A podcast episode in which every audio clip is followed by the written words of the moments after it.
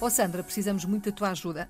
Se não reavermos o dinheiro que investimos, poderemos perder a parceria. Ou, se não reouvermos o dinheiro que investimos, podemos ou poderemos perder a parceria. Qual é a frase que está correta? Será reavermos ou reouvermos? Ah, este verbo dá-nos tantas dores de cabeça. Este verbo. Ainda bem que eu não digo isto habitualmente. Na dúvida, usamos um sinónimo. Exatamente. Ora bem, Filomena, por incrível que pareça, a forma correta é reouvermos. E porquê? Porque o verbo reaver na sua estrutura interna tem o verbo haver. Uhum. O verbo haver, de uh, sim, sim. existir, de ter. Reaver significa tornar a ter, receber. Re mais haver, quando eu junto o prefixo re ao verbo haver, o H desaparece e tenho o verbo reaver.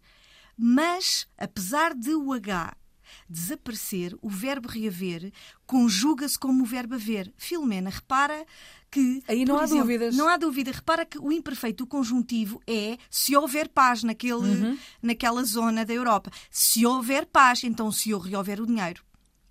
Uh, aliás, este é o futuro do conjuntivo. Aliás, corrijo. Agora é que é o imperfeito conjuntivo. Se houvesse paz naqueles países, então se eu rehouvesse o dinheiro. Uhum. Se houvesse, se, se houvesse paz, se eu rehouvesse o dinheiro.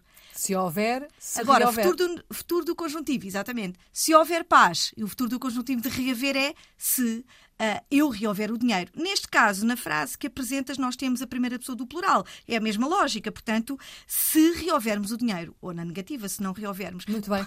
Está explicado. Obrigada, Sandra. Sandra Duarte Tavares, todos os dias na Antena 1, de segunda a sexta-feira é assim, ou na ponta da língua. A nossa ideia é tirar dúvidas e, portanto, se as tiver, é só enviá-las para cá. A melhor forma de o fazer é usar o nosso número de WhatsApp, é o 9121 20501 e depois a Sandra responde aqui a esta hora na ponta da língua e sempre que quiser também na RTP Play.